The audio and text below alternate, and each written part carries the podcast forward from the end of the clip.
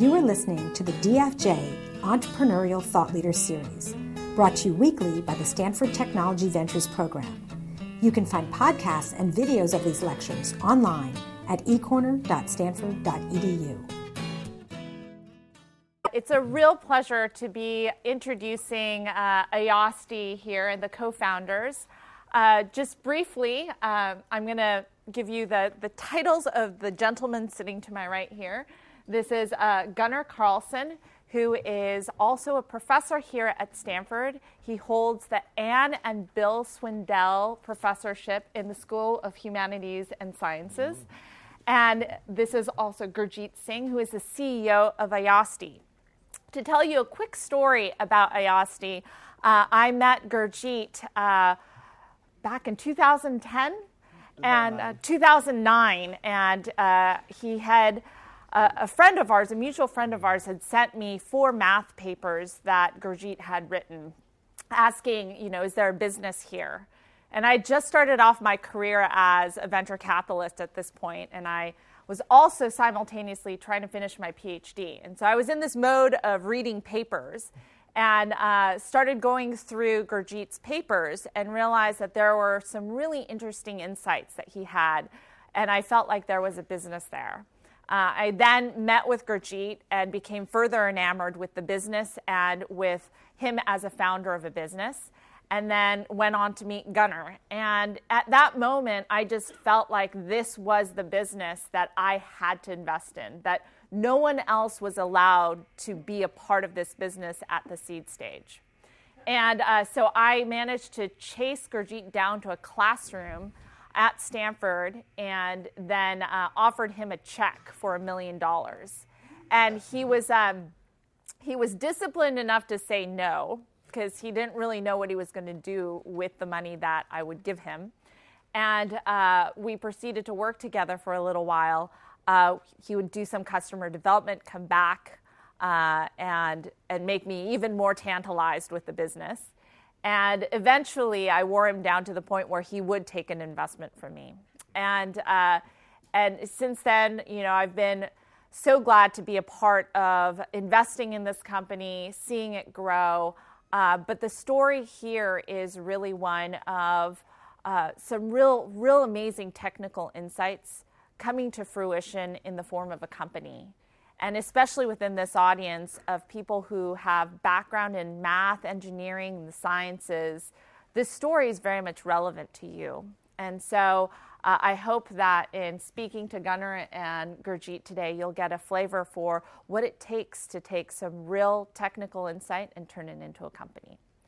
So, to get started, I'd love for you guys to tell us about what is Ayasdi. Uh, awesome. So we are. By the way, thank you for inviting us. It's uh, it's a real pleasure to be here, speaking with everyone. I remember sitting in the audience for uh, you know pretty much two semesters. That was incredible, and I'm just so happy to be to be able to speak with everyone. Um, Ayasdi. So we um, we are trying to solve um, a pretty big problem. We're trying to solve the problem of turning data into knowledge. So the standard way in which you turn data into knowledge is by, by this process, right? So you have a smart analyst, they come up with an idea or a hypothesis, uh, and then they might convert this hypothesis into some sort of query, some sort of a code, uh, or they might use some business intelligence software that converts it into a query or a code. You run it against a database, and you see the results, and maybe you were correct, maybe you were not. Uh, and that's the standard process by which we turn large amounts of data into knowledge. And um, uh, you know there are there are a few problems with this process in general. Uh, the first problem is people. So usually you need really specialized people who can come up with these hypotheses. They're really complex. Um, you know, if you look at the search volume for the term data scientist, um, you know, this is what the Google Google Trends will tell you. In 2011, no one knew what it was. In 2013, everyone wants 10. Uh, and the other thing about being a data scientist is that you can't drop out of school to become one, right? You have to have some sort of an advanced degree. You need to know some combination of mathematics, uh, some statistics, and some computer science and some domain information to be able to become a data scientist. Um, and the second problem with this picture is hypotheses. And um, if you think about just a very simple tabular setting, hypotheses are essentially a subpart of a large table. And if you think about how many hypotheses exist in a table, it's usually exponential in the number of the number of and the size of the table. So there are too many hypotheses, and uh, that's a, that's a big problem.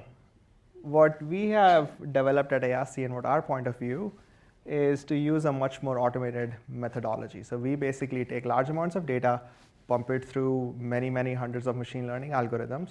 We are able to combine the results of these algorithms based on our research back at Stanford that we might discuss that, uh, you know, during, the, during this talk.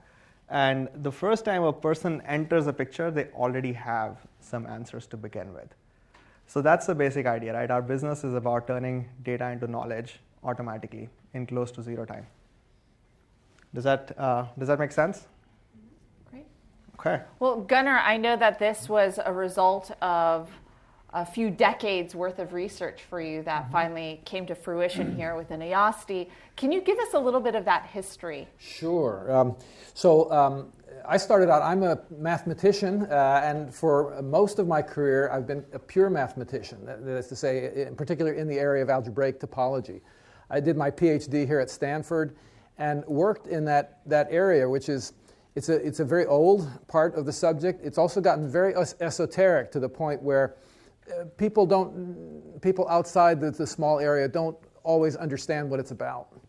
Um, but from my point of view, there was always this idea that we should keep our eyes open for opportunities for using some bits of it, uh, you know, some parts of the subject to try to uh, do something more immediately useful.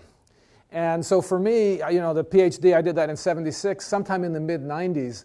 Um, you know, I was doing some things in, in, uh, in the pure math side, um, but it looked like maybe this could have some value. Maybe this could have some value in terms of understanding something, understanding uh, data sets.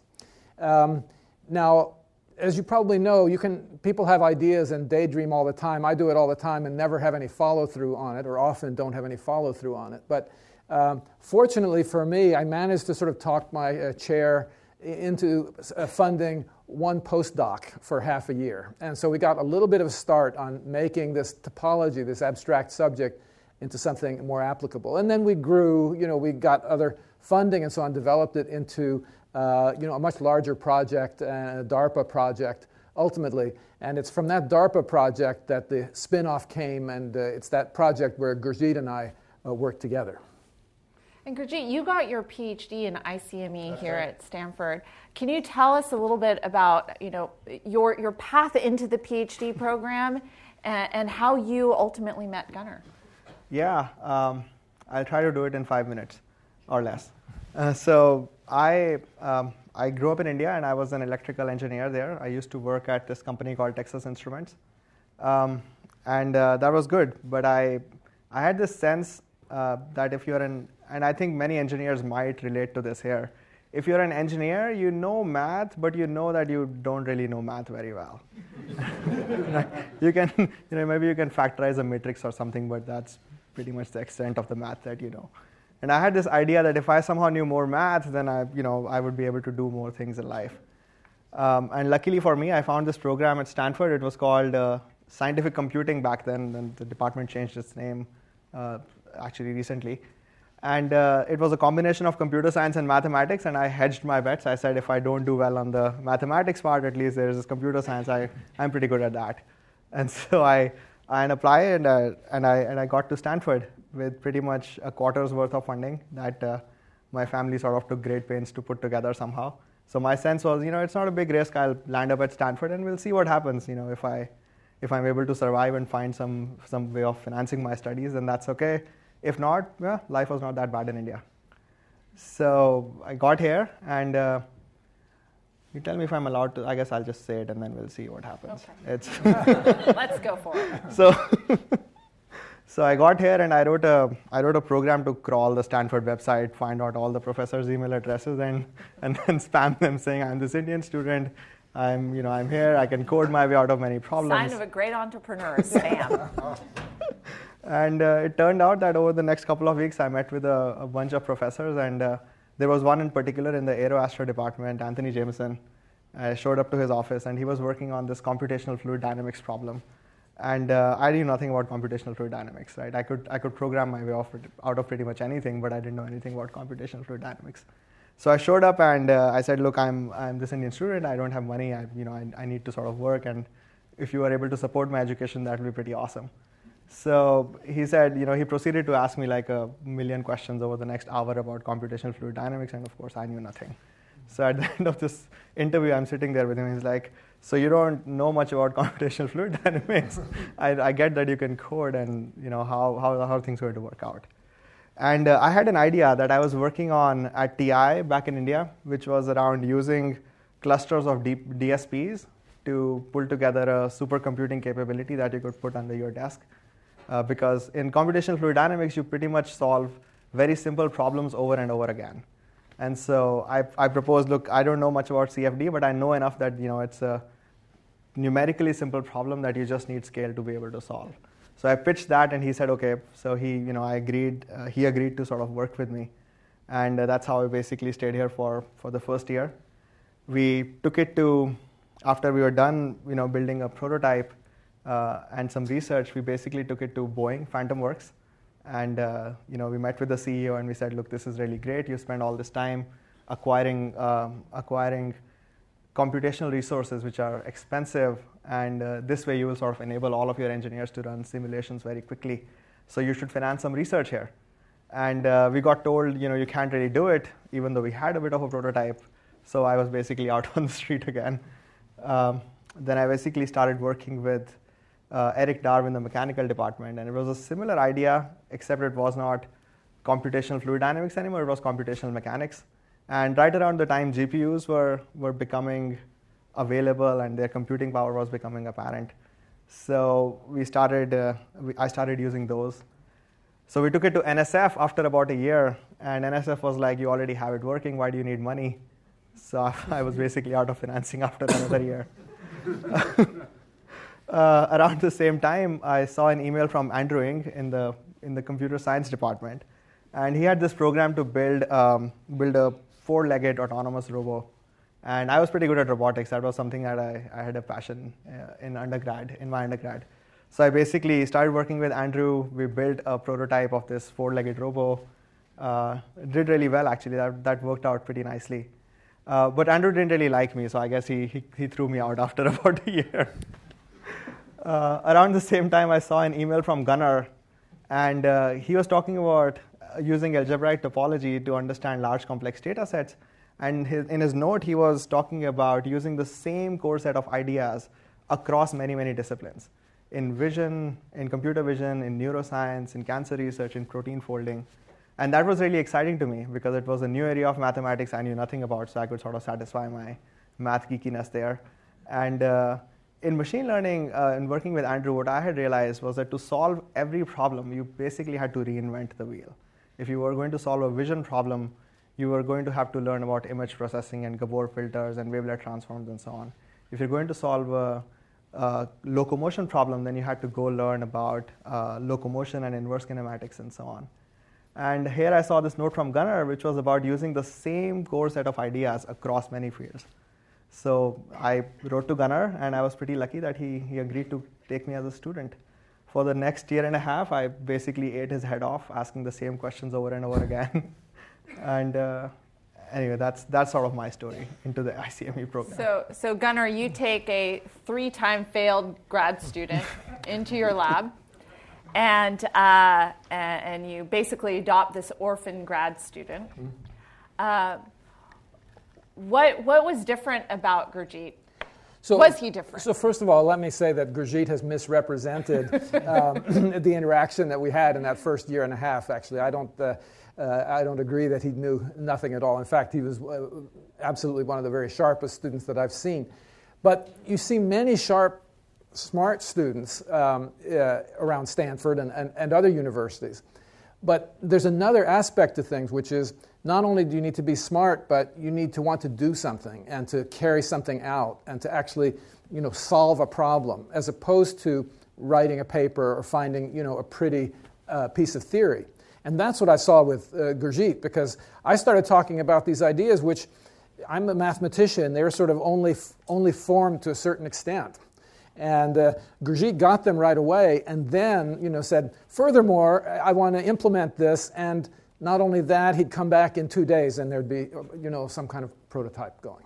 And so that I found you know, extremely impressive. And to me, you know, it's, it's, um, it's something that I've now understood after the fact. In pure math, that stuff doesn't apply somehow. In, in pure math, you know, you're, you're, just trying to do something clever. You know, someone's clever, they'll do whatever they can do. But, but now when I look at students, I think about, you know, a lot of different aspects of what they do. Yes, they can be smart theoretically, but also, you know, it needs to be yes, I want, I want to do something. I want to do it quickly. I want to prototype, maybe, you know, very rough and ready prototyping. Let's just get out and see how these, this theory works a little bit in some simple situations.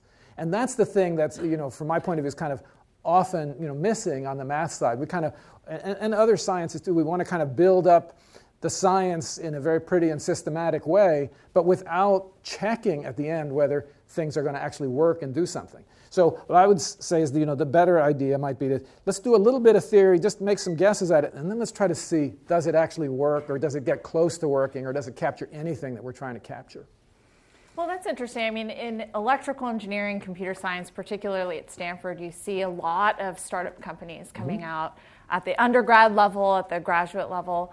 Um, what do you think it is about math that, or the, the sciences that, that have prevented them from yeah. really doing that? Yeah, well, so one of the things you should understand about, and I'll speak about mathematics itself, the, the core way that you value uh, you know, contributions in mathematics is often how hard is it? Um, you know, or how, how technically deep is it? And um, I think in some of the engineering disciplines, you know, that may be a part of it, uh, but the other part is, you know, more directly goal-oriented and saying, what can it do for me? You know, even if it's some simple bit of theory or some simple bit of math, if it's useful, let's go do it.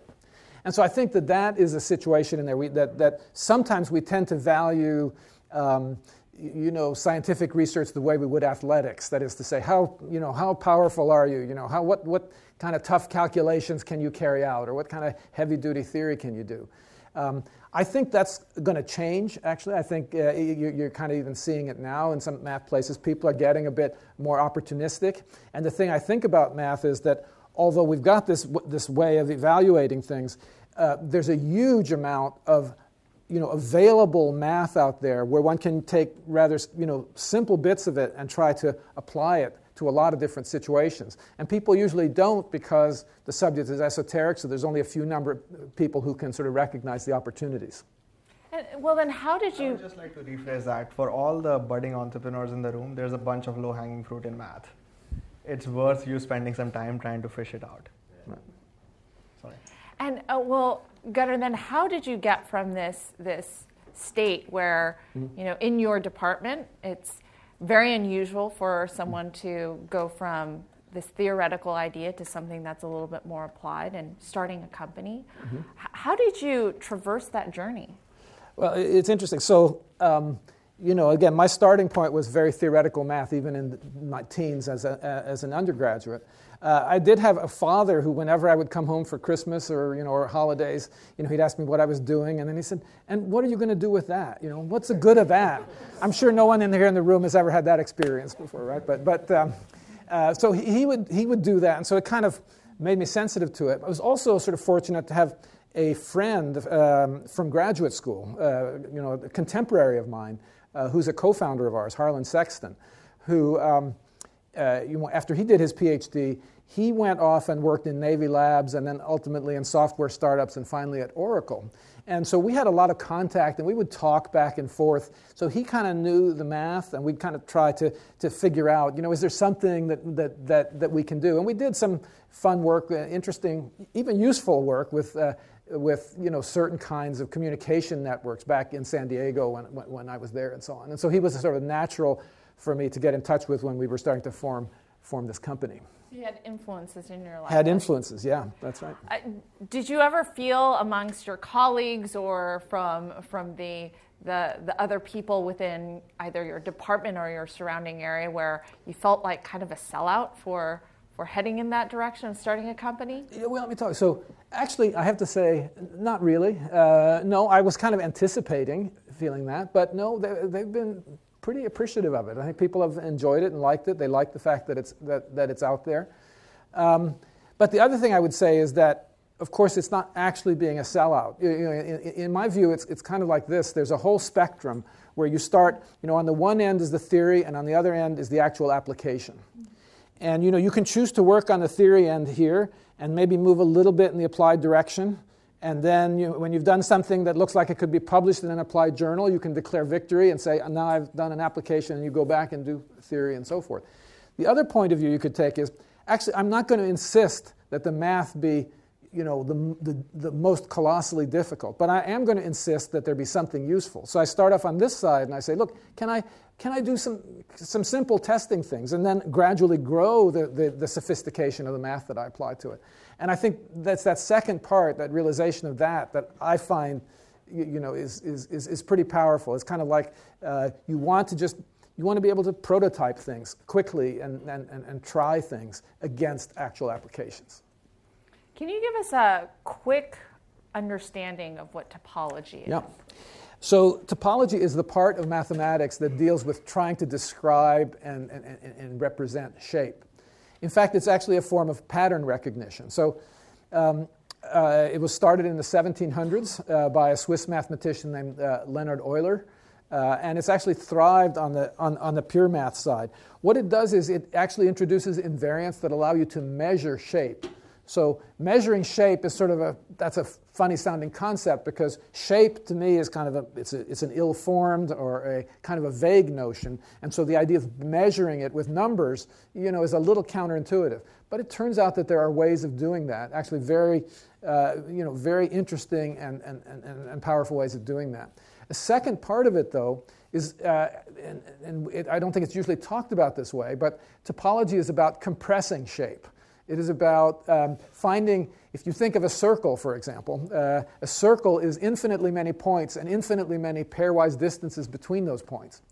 Now, if you're willing to sacrifice a little bit of detail, like the exact nation, uh, curvature and so on, you can represent it by, say, a hexagon or an octagon, which is, you know, say, eight nodes and eight edges, which, uh, you know, can be represented in a single byte. I mean, so it's very, very simple. And that notion of trying to sort of combinatorially compress the notion of shape into, uh, into something much more understandable is the second thing that topology is about.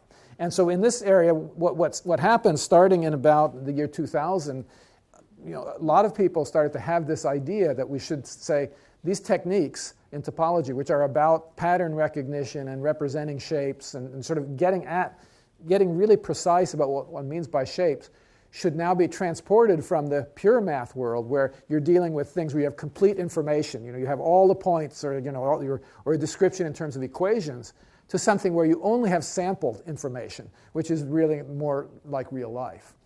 And so that's what's been going on in the last 15 years, porting all those techniques from understanding shapes, and I mean here even higher dimensional notions of shape, not just two and three dimensions, porting them into what we would call the point cloud world, which is uh, data, which is where data lives. Great. Now, um, so then, Gurjeet, take us through then the history of that going from this four sets of papers, yeah. sets of papers that you've written um, that are more mathematical in nature, and how does that turn into the notion that you're going to build a company? Yeah, absolutely. Um, so, just sort of to back up, right? As Gunnar said, around the year 2000 or so, uh, actually DARPA and NSF realized that the way people did science had changed.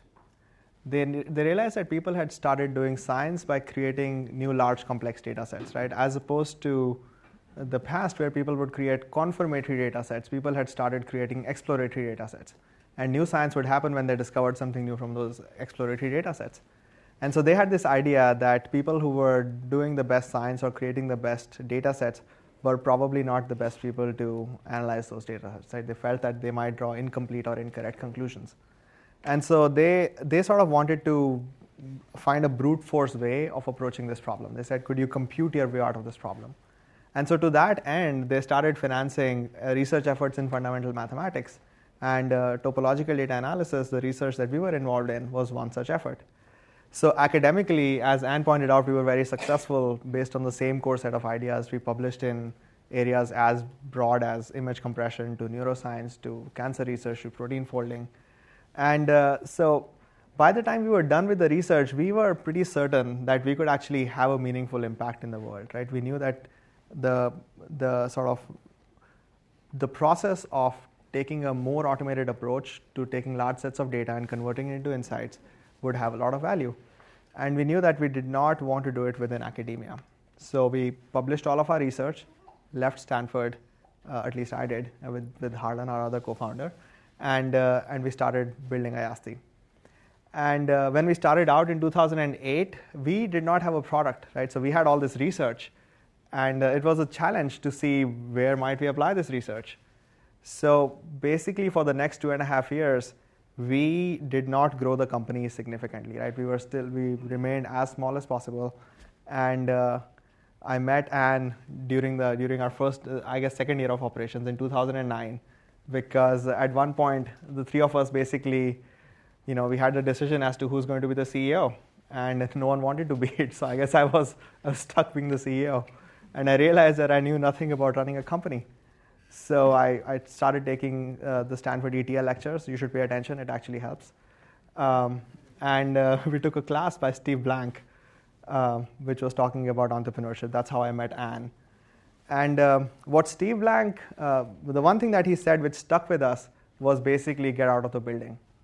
And uh, as soon as we had a prototype ready, we got out of the building. So I wrote another program to spam Stanford alumni at this time and we went out and met with anyone in a business setting who would take a meeting with us.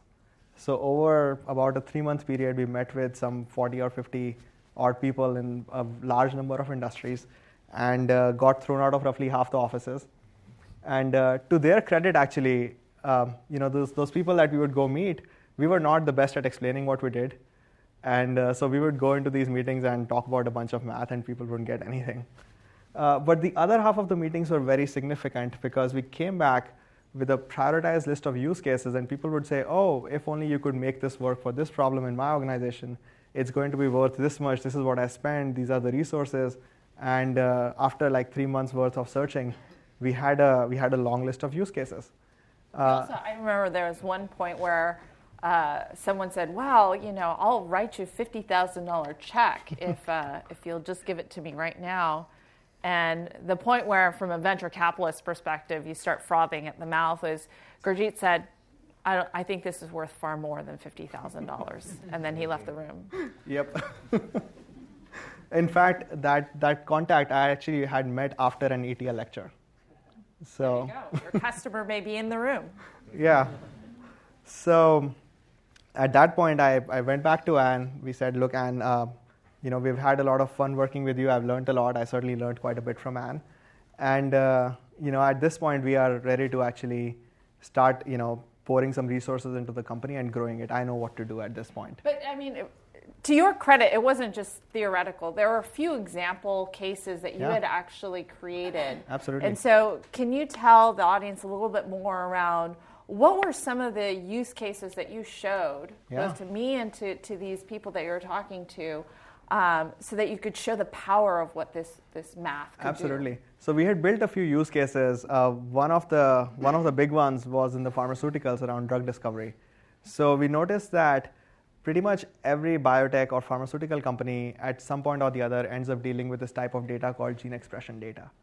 And the problem that they're struggling with there is it has a small number of samples, very high number of dimensions, and you want to discover uh, information from it. You want to discover subgroups, in order to say what defines these subgroups and so on.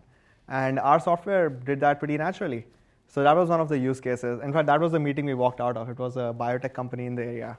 And uh, you know, they said, look, this is great. Uh, you know, we'd like to buy. Here's fifty thousand dollars. Well, this is. And, and Gurjeet's actually being quite modest here because some of the some of the use cases that I saw, uh, there were there were cases where people would say, this used to take us 18 months, you know, 24 months to actually perform this exact kind of analysis. The, the knowledge that you gain from our data set in a day or less than a day uh, was something that used to take us 18 to 24 months.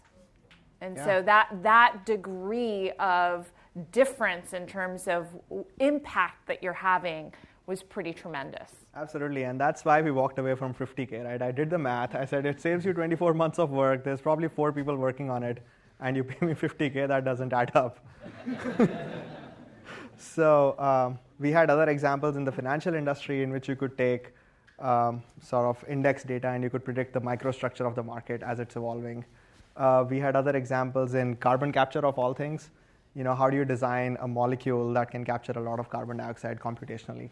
Um, so these were some of the key examples that we would sort of show, you know, show in these uh, in these meetings. But so then, Gurjeet, how did you think about when to take venture financing? Because I mean, it's it felt at least from my end, you were being very thoughtful about it, right? Yeah. Most people that I approach with a million dollar check, they'll say, "Sure, I'll take that."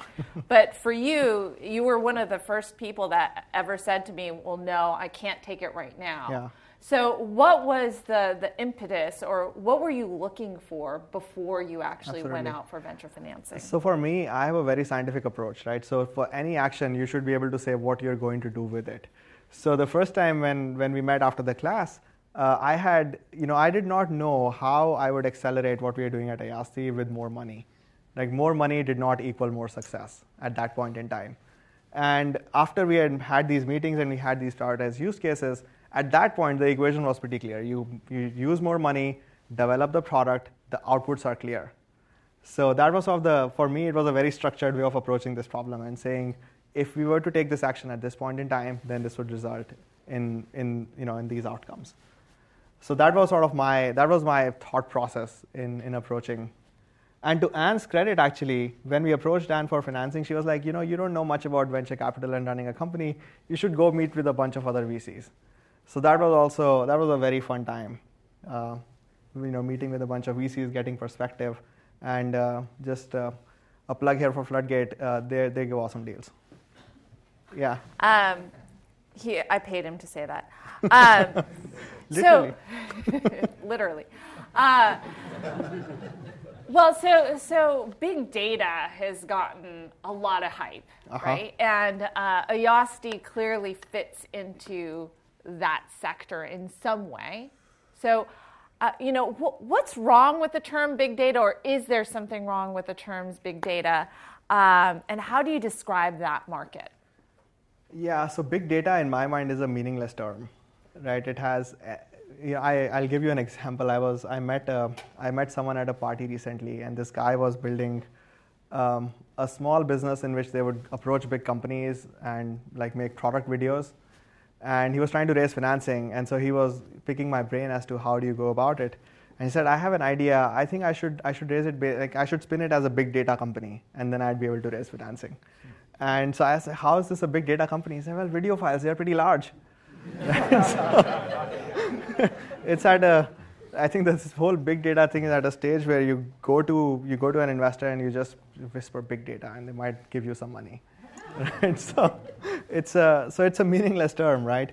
I think the more the far-reaching impact of this movement, I don't think there's a name for it yet, is um, is pretty large actually, right? And I draw my inspiration from from science fiction. I grew up reading a lot of science fiction, and if you read enough science fiction, there you see two types of futures that our species seems to have imagined. There is there is the one type of future in which everyone kills themselves, and either the technology runs amok or people are just not that great, uh, and then that's not very interesting. There's this other type of future in which it's a it's a post-abundance world in which you know you have you have free time and a lot of a lot of work is taken care of by machines and people basically just contemplate the universe. And in that future, you don't see people writing SQL queries or you don't see people using business intelligence software, right? You see a world in which uh, autonomous systems deal with large streams of data and inform your life to make it a better, to make it better. And I believe that's what we can achieve with data. I don't believe that big data in itself actually is trying to achieve it. Big data is just database people trying to sell more database software. Where does topology then fit into that? I think um, so. From my perspective, right, topology is um, is something that allows us to marry a very. It, it allows us to take a very computational approach. Right? It allows us to build autonomous systems with much more ease than previously possible. So, um, and that said, though, there is still a lot of work, right? What we are doing at Ayasdi is still the, just the tip of the iceberg, and we've had a lot of success doing what we do. What are some of your um, what are some use cases that you're most proud of That's funny you should ask. Um, we are. Uh, I can show you a few. So this is a, this is a use case from a from a bank. Um, and the idea here is that every, this is a network in the computer science sense, in that there are nodes and there are edges. These networks are created automatically without ad hoc parameter selection or anything of that sort. Every node in this network is a compression in the sense that it's a group of transactions that are similar across a bunch of characteristics. And two nodes are connected if they actually share some transactions. So you can think of this network as a giant Venn diagram. That's what it is. So in this example, one of the big problems with um, with, uh, with financial systems is fraud. And detecting fraud, you, you know, you'd be surprised if you go into a large company, they will have hundreds of thousands of rules to sort of that are built manually over a long period of time to flag possible fraud. So in this example, we basically took a bunch of transaction data, and the idea was could we automatically detect the failure of the rules engine. And the, the regions which look, uh, which are colored red in this picture, basically show you those regions. Um, another example, this is from a, from a hospital. It's a triage model. So if, you, if someone walks into an ER, usually the, the practitioner will go, over, will go over a small set of questions to try and assign you a score. And the score is supposed to be so is supposed to say, you know, are you going to do well or you know, do you need urgent care right now immediately? So on the top is basically uh, this network in which every node is a group of patients and they are grouped together based on their similarity across all these scores. And uh, what you can see is the, the color of this network shows um, the predicted value for what's going to happen. Right, low is good, uh, blue is good, and red is not that great. Um, while if you actually color it by what actually happens, that's a picture below it. It turns out that there are systematic problems in this in this predictor model that that's trying to predict what's going to happen with people. And in fact, there is a population that's circled there, which, uh, which contains people that the predictor originally said are going to be okay, but actually, you know, they don't end up doing all that well. And so Ayasdi in this case is giving you a map of that data. That's correct. Right. And, uh, and it turns out that these people were the people who were too groggy to fill out the form properly, properly, right? So they just didn't, they were not able to answer some of the questions. So that should have been a feature that goes into building that predictor. Um, Another example, this is also from a hospital. Uh, so hospital administrators have this problem that um, under Obamacare, if a patient walks into a hospital, they get treated, but then if they are re- readmitted uh, in short order, then the hospital doesn't really get compensated in, in Medicare. Is that Medicare? Well, it could be Medicare, but, okay. uh, but it's also other insurances. Right. And so, from an administration perspective, they, they want to be able to figure out what are the characteristics of doctors, right? What makes a successful doctor in this hospital system? Um, and so, what we find, the, the region that's highlighted there are basically two groups of doctors that are very distinct in their patterns. They operate very distinctly for the same disease, and both of them give very high prescriptions. Now, I can't disclose the details as to what happened here and why, just because of confidentiality. Uh, but this is, this is one of those insights that is worth $100 million to a hospital. Great. Um, so, so after seeing some of these use cases, um, so it's pretty convincing. Product is pretty interesting. But um, what about the path from the difference between being an academic, which you both were, to then running a company, building a company? Are they similar? are they are they wildly different? How would you characterize them? Well, they're, they're wildly different, um, but I mean, in a very interesting way. I found it a great experience to sort of find out what uh, what running a company is like. But I would say that the difference is a little bit is the following: in academics, you're allowed to pick and choose the problems that you work with. So you can deal with the problems that you can find clever solutions for and publish them. And that's very valuable because there's information out there about what works and, what doesn't. But in, in terms of the company, no one cares about you know, how, how hard or how interesting the underlying uh, technology is it has to solve problems. So you're, uh, you're, you're, forced to get much more focused about what you do. And uh, I think that's the, that's the biggest difference. But, and that's been very instructive and very uh, interesting for me to find out. I think one thing that I would add there is, uh, you know, if you, at least in the venture capital world and in the world of startups, uh, academic is almost a pejorative. Would you agree? Sure. and, and that's, really, that's really weird your technology in search of a problem. Yeah, right? and we were certainly that. And a lot of companies that have that start with a bunch of research are like that.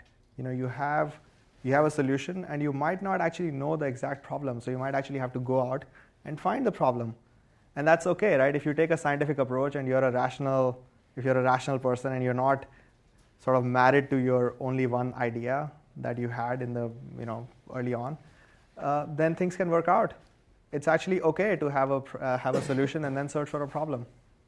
It can be made to work. Great. Um, why don't we spend some time taking questions from the audience then? Yes. Yes. Hi. Thank you for the talk. Uh, I was wondering if you could elaborate a little bit more in the process of getting people to share their data with you, and what are some of the caveats and recommendations that you would give if we would try to do the same thing. So the question is, what is the process by which you get uh, people to share their data with you? So, um, look, what, what we did, which really worked very well for us, is we basically went out and got as much public data as we could get our hands on. Right? So that basically allowed us to demonstrate the power of our software without needing someone's private data. And we also operate a, you know, roughly half our customers are cloud-based. We operate a cloud-based service, and roughly half our customers are on-premise. So for the cloud-based customers, when we first went into pharmaceutical companies, the average cost of a data set in pharmaceuticals is, you know, in the half a million dollar range. So it's really expensive data. And they were not ready to part with it, right? And so we said, here's some public data, just go play with the software. You already paid just play with the software. And if you like it, then we'll talk. And uh, you know, within three days, people were uploading their own data. So that was a trick that we that we followed. I would say also on the academic side, uh, an approach there where there's not you know there's not uh, commercial interest is to offer to collaborate. That is to say, you know, people don't like if you say, well, sh- send me your data and I'm going to do some analysis on it and then I'm going to publish it. But if we say, actually, we'd like to work with you and see if we can apply our techniques, if you can get something new out of it, people are usually pretty open to that. Yes. So you talked about the case of fraud in the banking system by the customer. Have you ever aimed the software at the bankers to find the fraud that they got institutionally that they're not even aware of? So the question is, you know, detection of fraud within the banking system. Have we pointed it actually at the, the banks to figure out what fraud they're committing? Uh, we have not. Uh, uh, some of our government customers uh, are contemplating doing that. Um, but in some sense, we don't have any control over that. Uh, we have not looked at that ourselves. I think Dina has a Yes. Um, a little bit about um, in your graduate work some of the hardware innovations that you worked on, so FPGAs, and then yeah. in the talk you talked a little bit about some of the software innovations. Would you say is Ayasdi a mix of software and hardware innovations, and in particular, you know, what hardware innovations have you? Right. So, sorry. So the question is, you know, in terms of Ayasdi uh, is the innovation coming from the hardware or the software or a combination of both?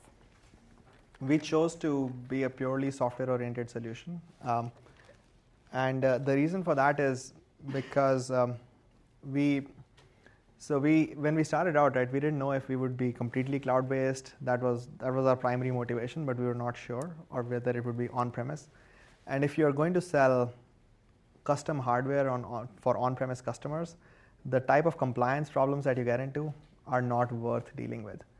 Um, at this point, when we have an established footprint and the company is growing nicely, at this point we are actually investing in some hardware innovations. But even at this point, it's mostly using GPUs and using compute offload cards like Phi and so on. We are not building our own FPGA-based uh, solvers or anything of that sort.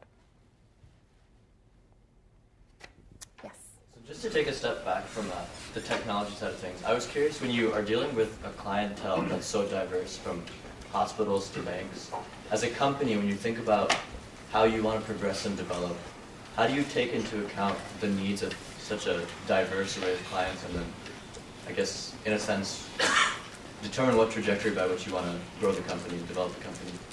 So the question is, uh, you know, that, that Ayasdi is actually targeted a variety of different verticals, uh, from financial services to pharma. Uh, and so, how, how do you actually take into account the needs of all of these different types of customers to really focus um, the company as well? So, I, we raised our Series A financing from Khosla Ventures, and uh, Vinod Khosla is someone that we work with uh, pretty closely. One of the pieces of advice that he gave me early on, he said that anytime you have a technology that's applicable across a lot of verticals, many companies make the mistake of choosing a path very, you know, too early. So he said you should go around the roundabout a few times before you figure out which path you want to take. So last year, we actually did not care about the vertical at all, right? We would go into any vertical, we would talk to them, you know, we would see if our technology was, was applicable or not. Our price points are pretty high, so you know, that, so that tends to be a very good filter. This year, going into this year, right, we have learned a whole lot about where the sales cycles are shorter, you know, where our marketing is clear, and so on. So we are spending roughly 80% of our efforts in the in the verticals that we've learned about and only 20% of our efforts sort of scouting around. Yes. Yeah, so I have a question that, um, uh, you know, the, the, the, the, big case, Bernie Madoff, who defrauded a lot of our investors in this country for almost 30 years. And nobody knows about it until 2008. And suddenly he ran out of money, and uh, I, I follow it very carefully, and the SEC sent people to his office numerous of times to check the record, check the record, but the SEC still couldn't find it, couldn't find it, and couldn't find it at all until he admitted it. And now the court come out and and uh, his people said how they defraud even the SEC coming to the office. And they have practically uh, changed all of the fake number to defraud this whole our country for almost $30 billion. So I wonder now, with your with the blessing of your, your software, could we prevent this thing in the future for our, for everyone? You know this case, Bernie Madoff? Yeah. Yeah, so hopefully the SEC will come to you and bless you with lots, lots of, of revenue. Yes. Yeah. because I hope for that. Right. So, you know, we all suffer from, from that, right? Makes sense. Um, so it's a very difficult question to answer definitively, right? Yeah, so the question was, you know, take a case like Bernie Madoff and whether or not a company like Ayasdi and the software therein can actually prevent something like that from happening again. Yeah. Uh, so, like I said, the answer is that it's very difficult to say definitively, right? It really depends on the traces that they leave in data. Uh, it's certainly possible. I mean, certainly in, in our interactions with the financial community, whenever whenever they've used our software to look at large sets of data, they've actually found interesting things in every case, right? in looking for anti-money laundering, in looking for fraud, um, in looking for uh, patterns of organizations in general from, from the government side. So it is very, it's possible, but I can't say it's a 100% guarantee. So I'm gonna, you know, I'm, I'm I'm a PhD in engineering, and so I'm one of the people who always looked over at the math side and knew that I didn't know as much math as they did. Um, and so, from my simplistic point of view, um, when I look at what Ayasdi does and, and the power of what they do relative to questions like Bernie Madoff and data analysis that's been done in the past, the power of what Ayasdi is doing, the magic therein is that it's, it removes a lot of the human components of data analysis, right? And so it, a lot of times when you see the flaw in what's happened in the past in data analysis, it's because a person got involved and decided that certain parts of the data set weren't relevant, or they decided to use a certain algorithm on, on analyzing that data set. And Ayasdi is essentially removing those two elements. They're allowing all sorts of algorithms to be tested across the board. Plus, it's allowing more of that data to pass through that analysis. And uh, the power of that is that a lot of times what we've seen in the past, the problems have emerged because people got involved. And the more you are able to use mathematics to then allow us to understand which algorithms do actually use, work best and get rid of the notion that there is bad data. There's a real magic in what happens on the analysis side. Absolutely. That, that's the investor point of view. yes, back there. Um, are you planning on releasing any tool, anything that we can use that's free, that, that's open source, or? Great question. Are you planning on releasing anything that's free or open source that we might be able to use? Um, so there is already a free and open source um, set of software that's available on the Stanford website. Uh, it's not quite as powerful as what we have developed at Ayasdi, but it has all the basics of, of what we do. Um, if you search for, um, I'm trying to, PyMapper? Maybe, yeah. Yeah, I, I can, you know, if you follow up with me, I can tell you where to find it, but it'll, it'll get you started at least. Back there in the blue. So if you were to receive maybe like hundreds and thousands of documents, not necessarily tagged, some have numbers in them, others don't, and let's say they were all describing a particular industry, um, what kind of knowledge would Ayasdi be able to get out of this? Like, would I be able to answer?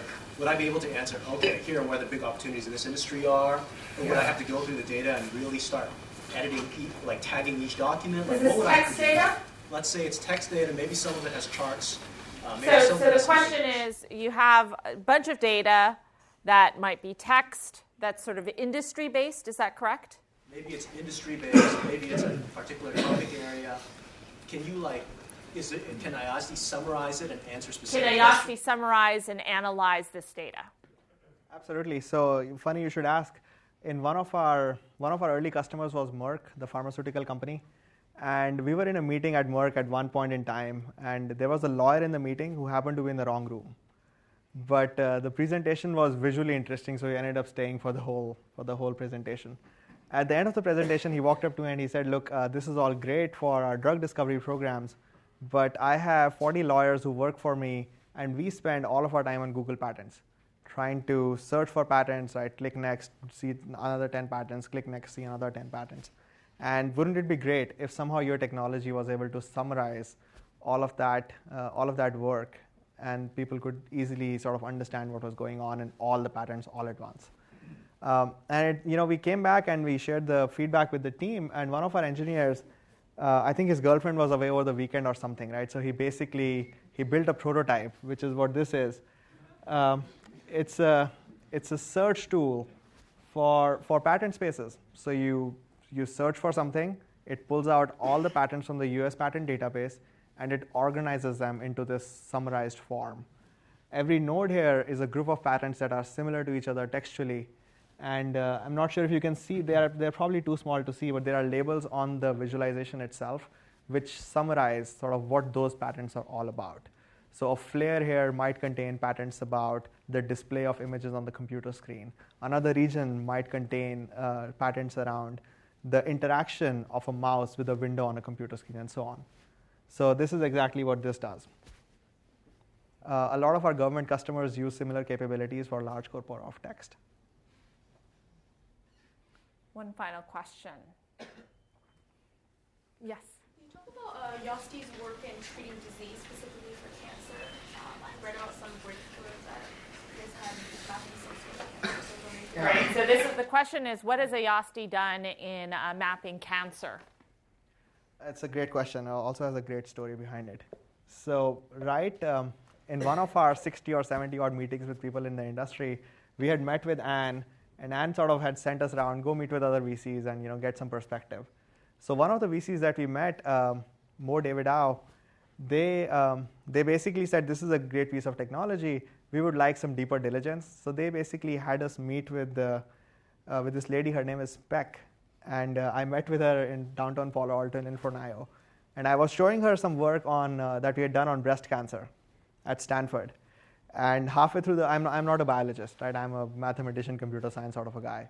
So halfway through the meeting, she stops me and says, you know, this is great, but you don't know why this is great. So she basically stopped me and proceeded to lecture me for the next half an hour about the specifics of cancer research and how this was great. And, and we ended up publishing that work. It's out in the open now. Um, but in general, uh, our work in, in drug discovery, a lot of our work with our commercial customers is around you know, drug discovery for oncology. And uh, the problem there is that it's a very difficult disease, and the way, uh, obviously, and the way people approach that today is, is sort of very hypothesis oriented, right? You would be scared if I told you the number of uh, people who use Excel to research cancer, and that's not a good thing. Um, so a lot of our customers actually do use our software for drug discovery, and the idea is basically understanding subpopulations, uh, you know, the genetic causes of why they are different, and uh, constructing diagnostics. Does that answer your question? I think you know. I think he's underselling it. So it, what what he showed actually in that demo, I, I actually saw it as well, um, was that you could actually see uh, spots of patients who had had a certain kind of breast cancer, uh, where they were told that that they would die within within a relatively short period of time, and for some unknown reason, they actually survived. But though that set of breast cancer tumors were actually quite close to people who did pass away relatively quickly. And so that begs this question okay, if they're actually fairly similar, is there a way of turning the, the more fatal version of that tumor into the one where you can actually survive? Right? So there's some really interesting questions in there that I thought were pretty powerful. Um, that Gurjeet is glossing over here, but like there, there are some really interesting questions that you can actually now pose as a result of this type of analysis. And then the, the last thing I would just say is, um, and, and, Tina's creeping up here on me, but this is the story of one of her students. So in Mayfield Fellows program, um, I, we convinced one of the students to actually do a summer internship at Ayasdi. And in that period, he did this great analysis on basketball uh, athletes and the data set therein. And um, through the summer internship, he discovered what was it? There's 13 di- positions, different yeah. positions, not just five. Uh, he presents this at uh, MIT uh, at some athletics forum.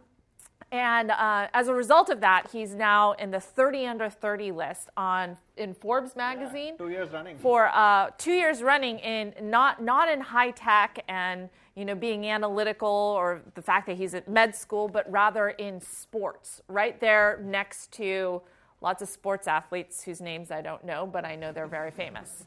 So um, I've been telling all my students who really want to be athletic, well, if you really want to be in that list, you know, you don't have to go and do sports. You don't have to be athletic. You just need to be really good at math.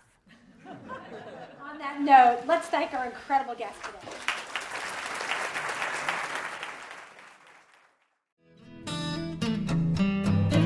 You have been listening to the Draper Fisher Jurvetson Entrepreneurial Thought Leader Series, brought to you weekly by the Stanford Technology Ventures Program. You can find additional podcasts and videos of these lectures online at ecorner.stanford.edu.